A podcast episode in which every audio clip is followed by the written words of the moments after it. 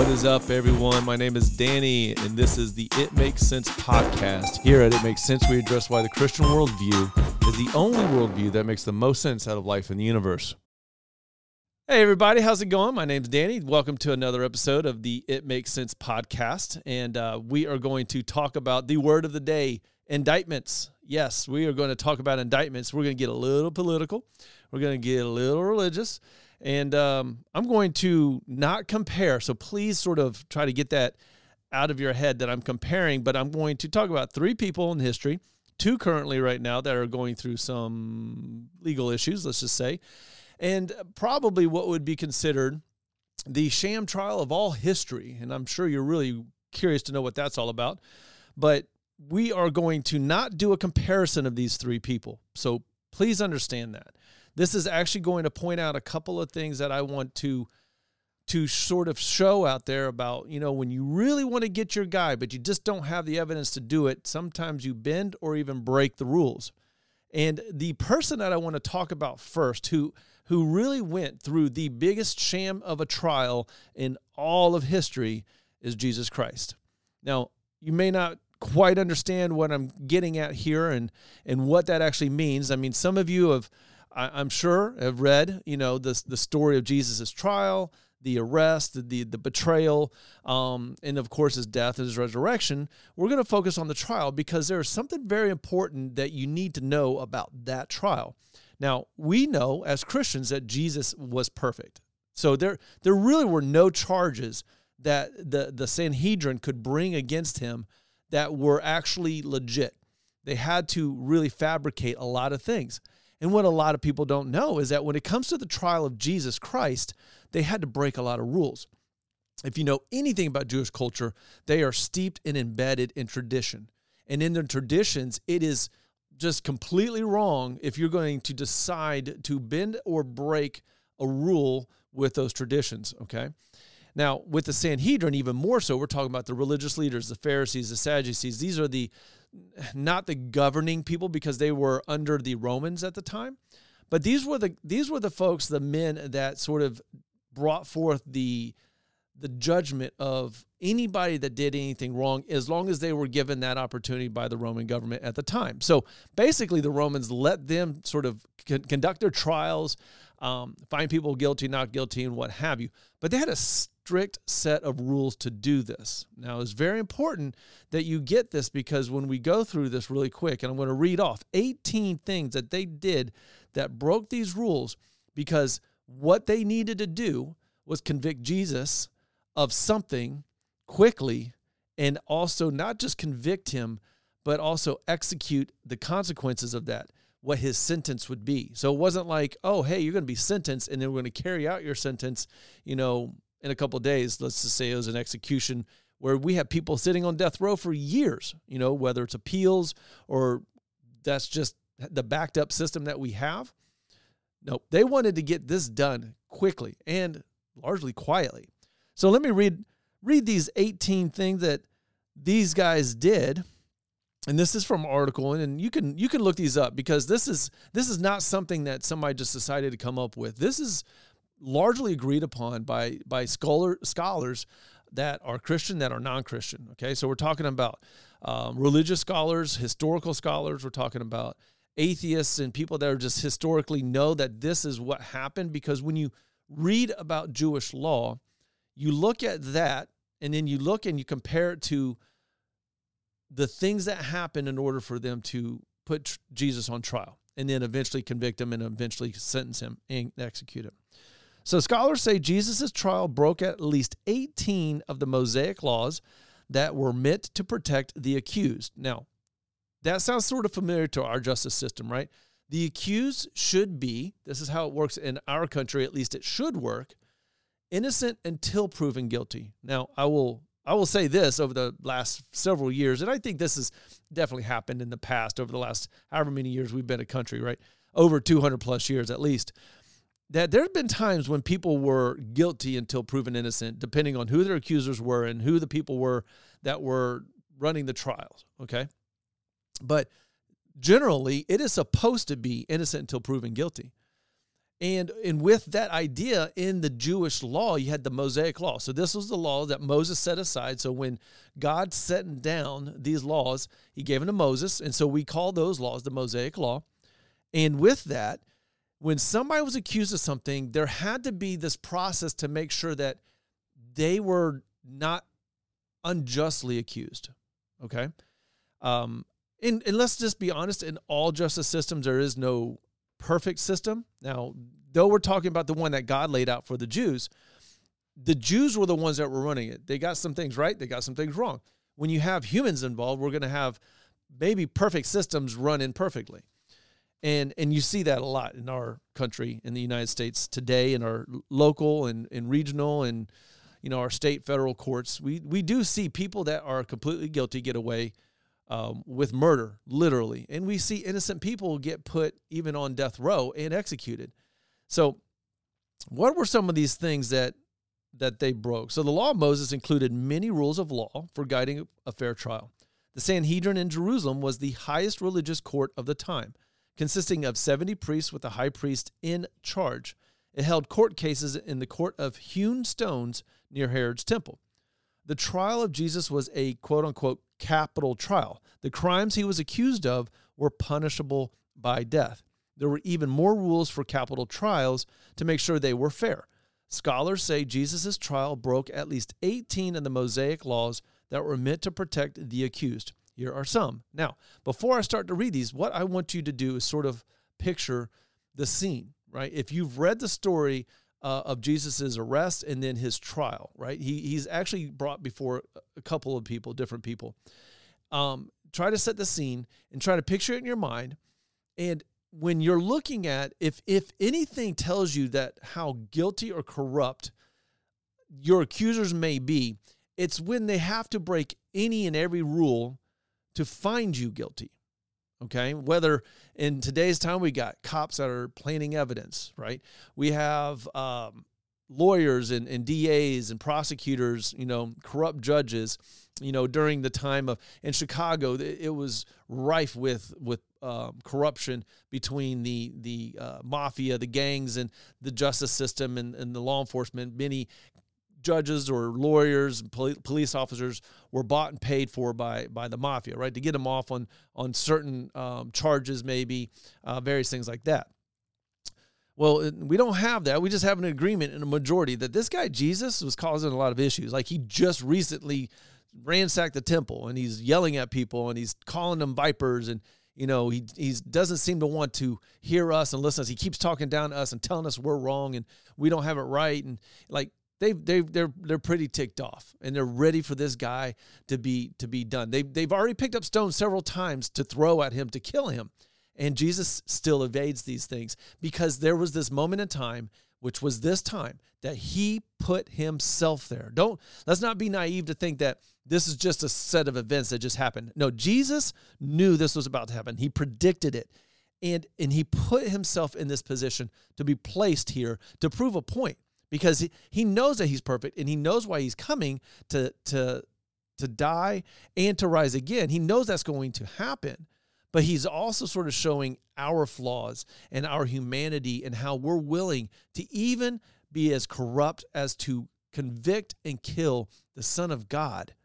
And to do that, to break all of our traditions and our laws, you know, as Jews, and me not being a Jew, but speaking for them, right? To do that so that they can accomplish this for their own power trips and for their own, you know, keen sense of self preservation, right? Okay, so let's start. First one the testimony of an accomplice was not allowed. So the accomplice, right? The person that uh, that was there, that was walking alongside the criminal, that that maybe drove the getaway car or what have you. Therefore, Judas could not accuse or witness against Christ. Now, we if we know what Judas did, he went to the Pharisees and he was like, Hey, how much would you pay me to be- betray Jesus? Sadly, he took very little money to betray his Messiah, his Lord and Savior. And and so through that, he not only betrayed him, but he gave him up. He said, he says these things, he's doing these things, right?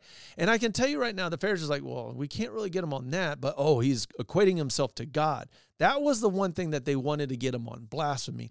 Blasphemy in the sense that we can stone him, we can execute him, we can kill him for this. That they didn't want to just put him in prison. They wanted him dead.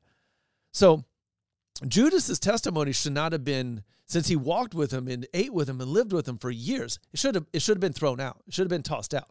But no, they used that and they're using Judas in order to have a reason to even arrest Jesus. The second thing is the accused cannot be questioned by a private individual. Remember, Christ was taken to Annas, Caiaphas's father-in-law and the former high priest, and then Caiaphas. So we he went to uh, Annas, sat before him, and and now when you're looking at this, and I want to go sort of give you reference. These are in the three gospels, okay? Matthew, Mark, and Luke, and in John as well. And I didn't pull up that reference. I don't know why I didn't, but Matthew 26, 47 through 68, and chapter 27, 11 through 56. Mark 14 and 15, we're looking at verses 43 through 65 in chapter 14, and verses 1 through 41 in chapter 15. And then Luke 22, uh, verses 47, 71 in chapter 23, verses 1 uh, through 49. And that sort of culminates, it starts, sort of starts with Judas's betrayal and then his arrest, and then all the way through to his death. So you can you can go and look those up, and you'll find this story there in in those three gospels. Um, you're going to get a very very close and, and almost replicated story to some degree. A few differences here and there, a little bit different perspectives here and there. Okay, so so he's being questioned by a private citizen. That that's breaking another law. Number three, no legal proceedings could take place at night. If you read right in the in, in the Garden of Gethsemane, Gethsemane, when Jesus is praying, it's nighttime. He's praying. He's praying under such duress that he actually is. They say bleeding. Uh, his his tears are tears of blood, uh, sweat of blood, and he's stressed. But it's nighttime, and and even so, a, a time of night when his apostles Peter, James, and John are sound asleep. Like so sound asleep that he goes and wakes them up like three times and they keep falling asleep. And he's just like, hey, just stay up. Just keep an eye out, right? No, they're asleep. So this is definitely at nighttime. And that was the, the third law that they broke. The Sanhedrin, or the Jewish judges, cannot bring charges. So the judges themselves, it was required that the witnesses uh, of what had happened or what criminality had taken place, those witnesses would bring the charges. The uh, Sanhedrin here, though, they're the ones that bring the charges. Witnesses had to do that, and they didn't. But indeed, the Sanhedrin brought charges. Then they sought for and brought in false witnesses. Remember when it says they brought in witnesses, and none of the witnesses could agree. They couldn't. There was no uh, cohesiveness with it. Now, you know, like we talk about the Gospels and how we have three different perspectives, but they're they're fluid and they work together, and we're getting a full picture of Jesus's life and testimony. But with these guys, like they were contradicting each other and they were not agreeing. There was nothing there that they could use from the witnesses to actually charge Jesus, but they still used it. Now, the next thing that they lied about, that they broke, capital trials had to last more than one day to allow for great consideration on the part of the judges. When you're talking about a capital trial, we're talking about a person's life. We're talking about whether or not they're going to be killed or whether they're going to be able to live. This is something that the Jews took very, very seriously. However, we remember they tried to kill Jesus in the streets with stones several times. These guys were ready to get rid of him again. But with the capital offense, because of the severity of that, that sentencing, uh, if they were found guilty, they wanted to take an extra day to really mull over the charges, mull over the witness testimony, sift through all the evidence that they had to make the right decision because they did not take lightly, apparently, with other people other than Jesus, the sentence of death and what that would mean. They also broke these laws here. There had to be two or three agreeing witnesses, and I had just talked about that, and they had to cast the first stones at the criminal. If witnesses were untruthful, they were to receive the same punishment themselves. Now, we don't ever hear what happened to these witnesses. They obviously did not agree uh, they because they, it says they couldn't even use their testimony, but they, they decided behind closed doors to go ahead and use that testimony.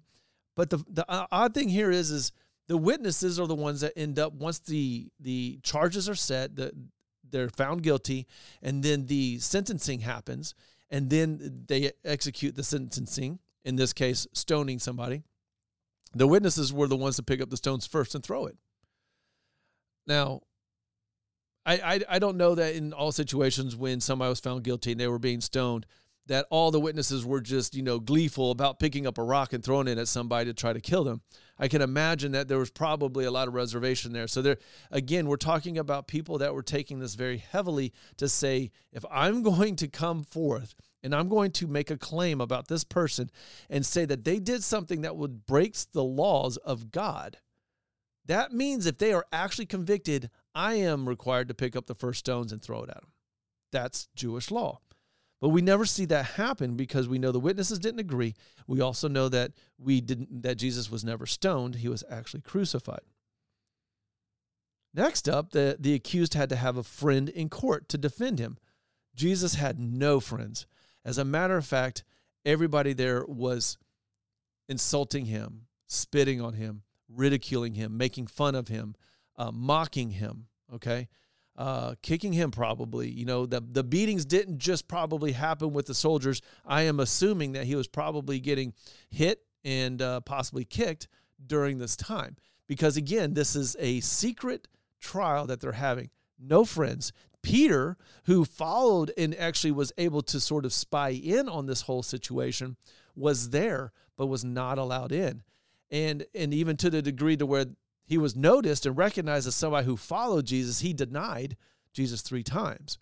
So, what we have to understand here is, is like Jesus is completely alone. And and I, I thought about this and I'm like, he had to set this up this way because it had to be just him. There had to be nobody else there that that would that would come to his defense because this had to be done. This had to be followed through. He was going to go up on that cross and he was going to die for all of us. The next law they broke is if with a capital crime the decision is unanimous against the accused, the case is actually thrown out. Let me say that again. If with a capital crime the decision is unanimous against the accused, the case is actually thrown out.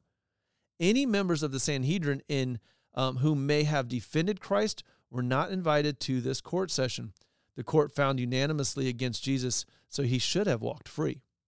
That's because he had nobody there in his defense. Everybody there agreed with that. This should have been Jesus was walking away. But instead, it's him now going and being put in prison and beat and crown of thorns and you know uh, the nine the, the lashes on his back and tearing his flesh off of him and carrying the cross down the street and, and putting himself up on the cross and getting hammered to the cross and eventually dying. But here, with a unanimous decision, which they were unanimous, he was guilty in their eyes, they did not set him free. Again, and uh, another thing is the trial was held at Caiaphas's palace instead of at the proper court. The next morning, part of the Sanhedrin convened at the proper place to make things look legal. So they already, they, it's, it's sort of like eloping, right? You go and elope, you go and get married away from everybody else. And then you're like, now we're going to have the wedding for, you know, those people that wanted to be at a wedding. We wanted to go ahead and just get married. We wanted to do it now and do it by ourselves, but we wanted to make it look sort of official or at least uh, uh, make people happy that wanted to see the celebration of of getting married. And that's what they're doing here. They're they're sort of making it a a um, it's, it's it's a circus, you know, in a sense. They're they're they're they're doing this presentation of Jesus to say, "Oh, we did all this legit. Like this is all good and well meaning and and um, legit." So, but uh, obviously it was not. Any sort of bribery disqualifies a member of the court. And who was who who bribed? That was Judas. The court bribed Judas to turn on Christ. So right there, I mean, we know from the very beginning this court was already corrupt. You know, they were going to do whatever they could to to make this happen. They found somebody who was willing to do that, and and Judas did. But just by that, we're you know bribery is not good in any situation. So you should always question the the the morals and and um, the intentions of those who are willing to say, hey, if you do this for us, you know, we'll we'll bribe you. Sounds sort of familiar, actually. Hmm. Maybe we'll talk about that here in a little bit. Um, let's see. Number 17, the judges are not allowed to assault the accused. So remember how I told you the whole beating thing didn't just happen with the soldiers. We had the judges, we had the Sanhedrin. They all attacked Jesus. They were all abusing him physically. and mentally and verbally and emotionally. Like everything they could do, they threw at him right there. And then they handed him over to the Romans. And lastly, when the Sanhedrin took Jesus before Pilate, hoping for a death sentence to be carried out according to Roman law, they changed the charges from blasphemy to treason, illegal under the law of Moses. What they were trying to say, you know, they got before Pilate and they started to see like Pilate didn't care about blasphemy. He didn't believe in their God. It didn't matter to him. It was just a Jewish thing. Matter of fact, he just was like, I'm just he was so sick and tired of dealing with Jews at that time.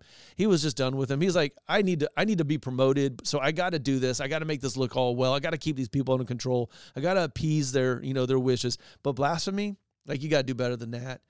And eventually they just started to say, well, you know, he's causing riots or, or he's doing this, he's doing that. He's going to, you know, um, they, they had had just recently some riots uh, and uprisings of, of Jews they called them zealots. So they were out there trying to really just cause a lot of issues because they didn't want to be under Roman rule. So they're looking at trying to um, push back, take back what is theirs. I mean, they obviously couldn't defeat the whole Roman army, but there was a lot of riots that were happening, a lot of chaos and uprisings that were happening by groups of Jews that were not happy being under Roman rule. And so they're trying to relate Jesus and make him look like one of these these um, you know rabble rousers that's like out there causing all these problems where Jesus wasn't doing that. I mean, we really don't see get Jesus get angry except for when he's at the temple. And and he had every right to do that because I mean, and they all knew it. They had made the temple a mockery. They were they were you know, conducting business in a in a holy place where they should have been worshiping God. And so he wanted to make that example of that. But that was the most that he ever got truly violent or or chaotic in that regard. Um, but that was that was something for them. That was enough, and I'm sure Jesus knew that. I'm sure he would, you know, they would sort of put that in their notes, like, oh, he he you know turned over some tables and you know kicked people out of the temple and everything. He got a little crazy, yelled at some folks. You know, unlike the other guys who are actually attacking Roman soldiers and and trying to overthrow them. I know maybe you're not familiar with Jewish culture, but you can imagine. I think you can imagine that there are cultures out there that they're they're very very entrenched in their traditions. And and so entrenched that when they break these traditions or these rules they penalize people for that. But yet here they are having no regard for their own rules for their own laws for their own traditions so that they can they again can appease that that desire to continue to have their power and not have this guy that seems to be getting people on his side. And and and as some, you know, Nicodemus, who was a, a Pharisee, sort of he turned away from what they were doing, turned towards God. Joseph of Arimathea, same another example. Later on, Paul, like they didn't want to see that happening. They wanted to control the Jewish people. They wanted to continue to benefit in in in a, in a way they were also like the Romans. They were holding down their own people high taxes and and um making making them do things to that they, they knew they could never be righteous enough to not be convicted of some kind of rule breaking. They always wanted to make it to where they were constantly having to work something off because they did something wrong.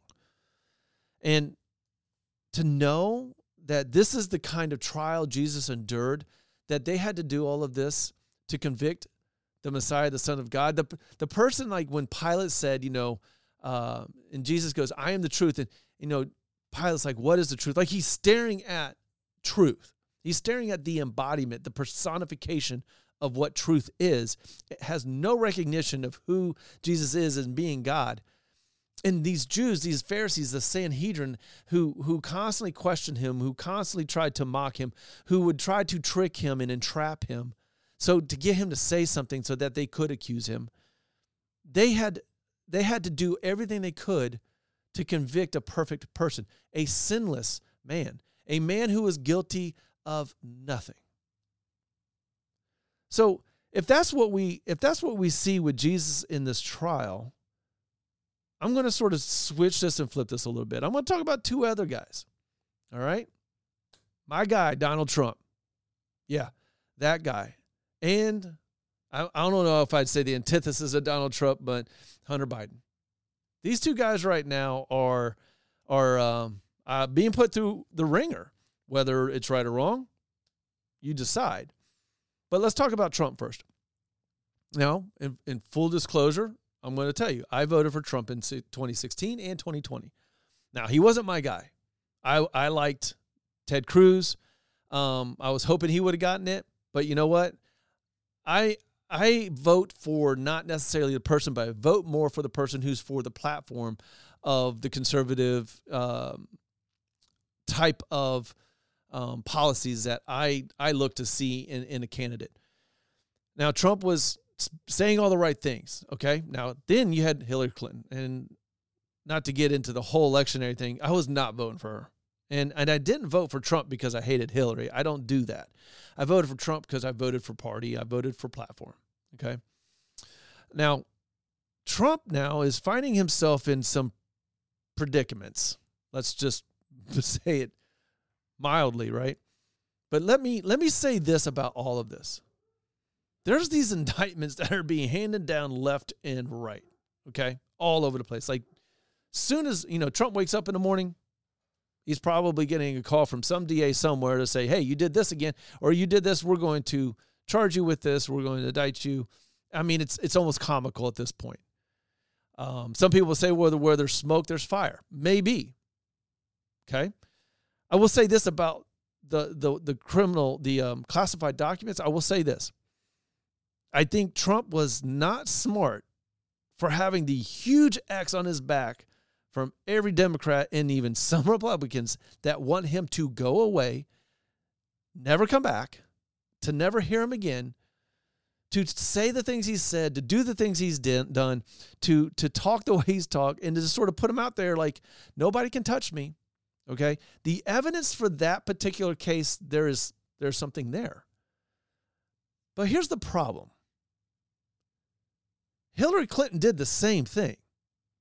Now, now, could you could could they? Um, yeah, they have every right that they want to take Trump to trial on this, and they have some evidence there, and that evidence could convict him. Okay, he could see jail time. I doubt it, but he could. But Hillary did the same thing, and maybe, and I would even say more blatantly. And they didn't even dis, even consider to bring charges against her. Now, maybe Trump isn't going to get, you know, charged. Maybe doesn't even go to trial. But here's the thing: this shouldn't even be a conversation. Because how can you, with Trump, decide that you want to indict him, charge him, and then put this to trial, but you don't do any of that with Hillary? So that's my problem with all of this. There's some corruption there in a sense of we got a double standard. Just like, and again, I'm not comparing what I'm what I want you to notice is is when you have people that are so bent on keeping their power or keep hidden the things that they're doing wrong, they will do anything. And it doesn't matter whether it is a cold, bold faced lie or how many times has Biden said, I have never had a conversation with Hunter about his business dealings. But just recently, wow, it's funny because his press secretary was like, This has not changed. I've said this a million times. This story has not changed. He is not in business with Hunter. See, this is how blatant, this is how um how you can start to recognize when things aren't really on the up and up.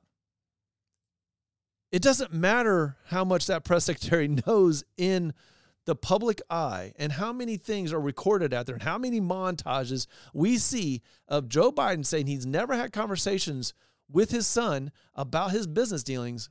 And then now they flip and they say, in business, yeah, he's had conversations. We've always said that. But no, you haven't. And so here we are now. We're looking at not only at a president who's trying to um, put under completely his opponent, but we're also looking at his DOJ. And I hate to say it, his FBI. It shouldn't be that way. The FBI, as well as the DOJ, the DOJ guys elected, and they do appoint an FBI director, but the FBI has to be unbiased and has to be objective but they haven't been. And you look at the IRS, same way. So you, you've got these things that are happening, and you've got this corruption that is so blatant, but yet you got people like Gold, Goldman, after today, Devon Archer decides that he's going to uh, finally get back at the Bidens for them sort of leaving him in the wind and, and, and actually driving the bus over him. And, and Goldman walks out and he's like, nothing to see here. Knowing there is plenty to see here. After we all know what Devon Archer was going in there to testify about, that he knows of at least 20 plus times that there was either conversations or visits personally from Joe Biden and Hunter Biden himself with businessmen or people in China or Ukraine and various other places. There's this corruption that's there. We're seeing these things happening. We're seeing these things being an attack on Trump. Now, I'm again, I'm not on that Trump train anymore. If Trump ends up getting it, if he wins the primary, I'm going to vote for him. I know some of you guys, oh my gosh, Danny, I am. I'm going to vote for him because I'm not voting for Joe Biden because he's more corrupt than Trump is. I'm not going to vote for Gavin Newsom. I'm not going to vote for RFK, the conspiracy theorist guy. What I'm trying to tell you is, is I'm not saying they don't need to to indict Trump, but they should have indicted Hillary. So there's the double standard. Now let's look at another double standard. Now let's look at Hunter Biden. DOJ got caught. They got caught putting their hands in the cookie jar trying to have their cake and eat it too. I know those two things don't go together, but they sort of do. They made a deal. They made a deal on some trumped up, like sad tax evasion charges, misdemeanors, saying that Mr. Biden, Hunter, did not pay a couple hundred thousand dollars. When now we're finding out that he actually has gotten millions of dollars that we know likely wasn't paid for. But he only pleads guilty to that. And then for a felony gun charge, he only has to go through a diversion process for two, two years. And here's the kicker a judge decides, you know, when he actually goes to do the, and you guys have all heard this, I'm sure you've kept up with it. If you haven't, here you go. He goes to actually put in his non guilty or his guilty, I'm sorry, his guilty plea deal, his sweetheart deal that everybody knows is a sweetheart deal. He actually goes to put that in in the court, and the judge is like, ah, "There's some things here I'm just not jiving with." Now the judge is doing her job because she's there to initially remember where our process is for the accused to make sure they're innocent until proven guilty. So she starts asking a few questions to make sure that Mr. Biden knows what's going on. But she is questioning some things. And so she's asking about is this immunity deal? What is that? Nobody knows about uh, the immunity deal because it sort of slid into the diversion part of the plea deal, saying that he can't be charged for what he's under investigation now for uh, the Foreign Agent Registration Act. That's right, FARA. Like he's being investigated for not for violating that, for having violated that. And she's like, this is, she even says, if you look at the transcript, she's like, this is very unusual. I've never seen anything like this. So you're saying that, so if he pleads guilty to this, he goes for two years for this, to, to for probation, for the gun charge. That's a felony. That if you know, I mean, you can ask a few celebrity rappers about that. They'll tell you that they got a raw deal. They're a little ticked off too. But you're telling me that he's going to get immunity as he's being investigated for other things still, and he's going to get immunity for those things. So it doesn't matter what they find, that he's not going to have to be charged for that. Like you're just you just slid that right in there, and now that it's out in the open, the prosecution goes no. Well, wait a second. You put it in with the plea deal, and as soon as he says no, what does the defense do? this is all null and void. Then this this deal is broken up, it's falling apart. You know what? We're not we're not doing this. And so now we're in a pretty interesting situation. If I believed in karma, I would say that that's what's happening right now. But I'm looking at these two indictments. We have to go through the process though for both of them, but we have to do it the legal way. We can't be like the the Sanhedrin and go, let's break every rule to get Donald Trump. And even for the Republicans, let's break every rule to get Hunter Biden. Folks, there is a problem right now in our country with this division in this this it seems like we have to go after the other side and attack them so brutally. And I feel like that's sort of what the Democrats are doing, not playing by any rules. But now I'm starting to see Republicans do the same thing, making accusations without evidence, making judgments without the process going through. Look, I understand there are some things that we need to do. We need to sometimes get a little bit dirty in how we do some things, but not dirty to where our hands are dirty and we're breaking laws. Or we're oh, we're just deciding to push forward through something even though evidence may not be presented. I love what Ted Cruz on his on his podcast has been saying. He's like, this is the evidence. Now, these are all allegations until we go to court, we have all the evidence, and they're proven guilty. I hope that's what happens in our justice system today. But I can tell you right now, that's not what happened with Jesus. And I'm, um, I'm not glad. I, it's, it's a weird thing. You know, like Good Friday, right? It's not really good. Jesus died on, on Friday. It wasn't a good Friday, but it was. It was a good Friday in the sense that Jesus died. Had he not died, I'd still be living in my sin. Had he not risen again, on the third day, I would definitely still be living in my sin. I would have had nothing to cover that sin. And if it, if it wasn't for the sham trial, Jesus wouldn't have been put in that position, potentially. If they had followed the actual Mosaic laws, just by the fact of the unanimous decision of guilty, Jesus would have been able to walk free. But they chose not to follow that law we have to be a, a, a civilized society, folks. We have to know that there is a rule of law. You know, you've heard me talk about time again, there's objective truth. There is a rule of law. Now, I believe it's God's laws. I believe it's God's heart. I believe God in being the embodiment in Jesus Christ, the truth, the objective truth. That's what we got to believe in. But I'm seeing a world more and more tearing itself apart because it wants to do whatever it can to be its own God. It wants to do whatever it can to have its own power.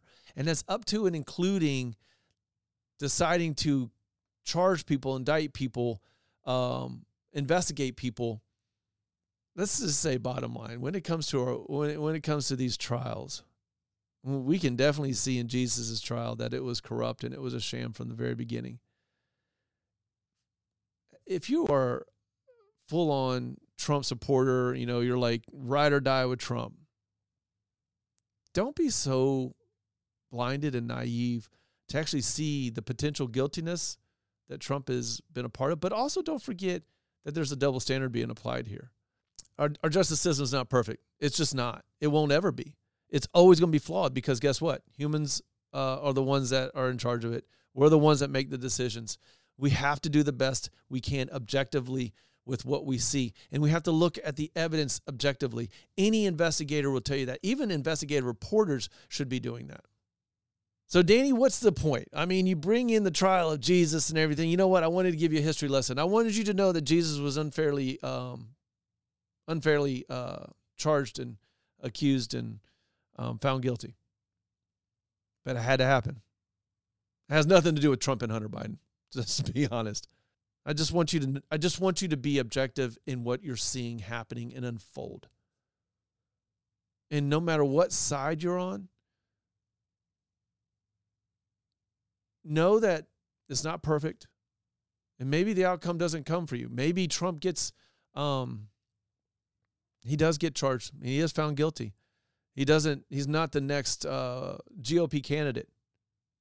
But let the justice system play out in its imperfections and don't make rash judgments ahead of time. Maybe Hunter Biden is completely innocent of everything he's ever done.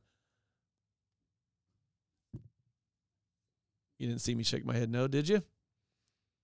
I don't know. I'm trying not to be biased with that. But look at the evidence. What does the evidence say? And then ultimately, you're not the judge, you're not the jury. You have to sit back and hope and pray that the people in our judicial system make the right decision. So, if you're ever caught in a situation where you're in a sham trial, I hope you pray that there are objective, unbiased people around you. That whether or not they're the prosecutor or whether or not they're the defense, that they do understand that you, as the accused, have rights. And no matter how much of a dirtbag you may be, you still do. That's that's the beauty of our justice system, ironically. Don't be a Sanhedrin. All right, guys. I appreciate you sticking with me today. Definitely want you to uh, catch up with us and watch this. You can watch this on YouTube. You can watch it on Rumble.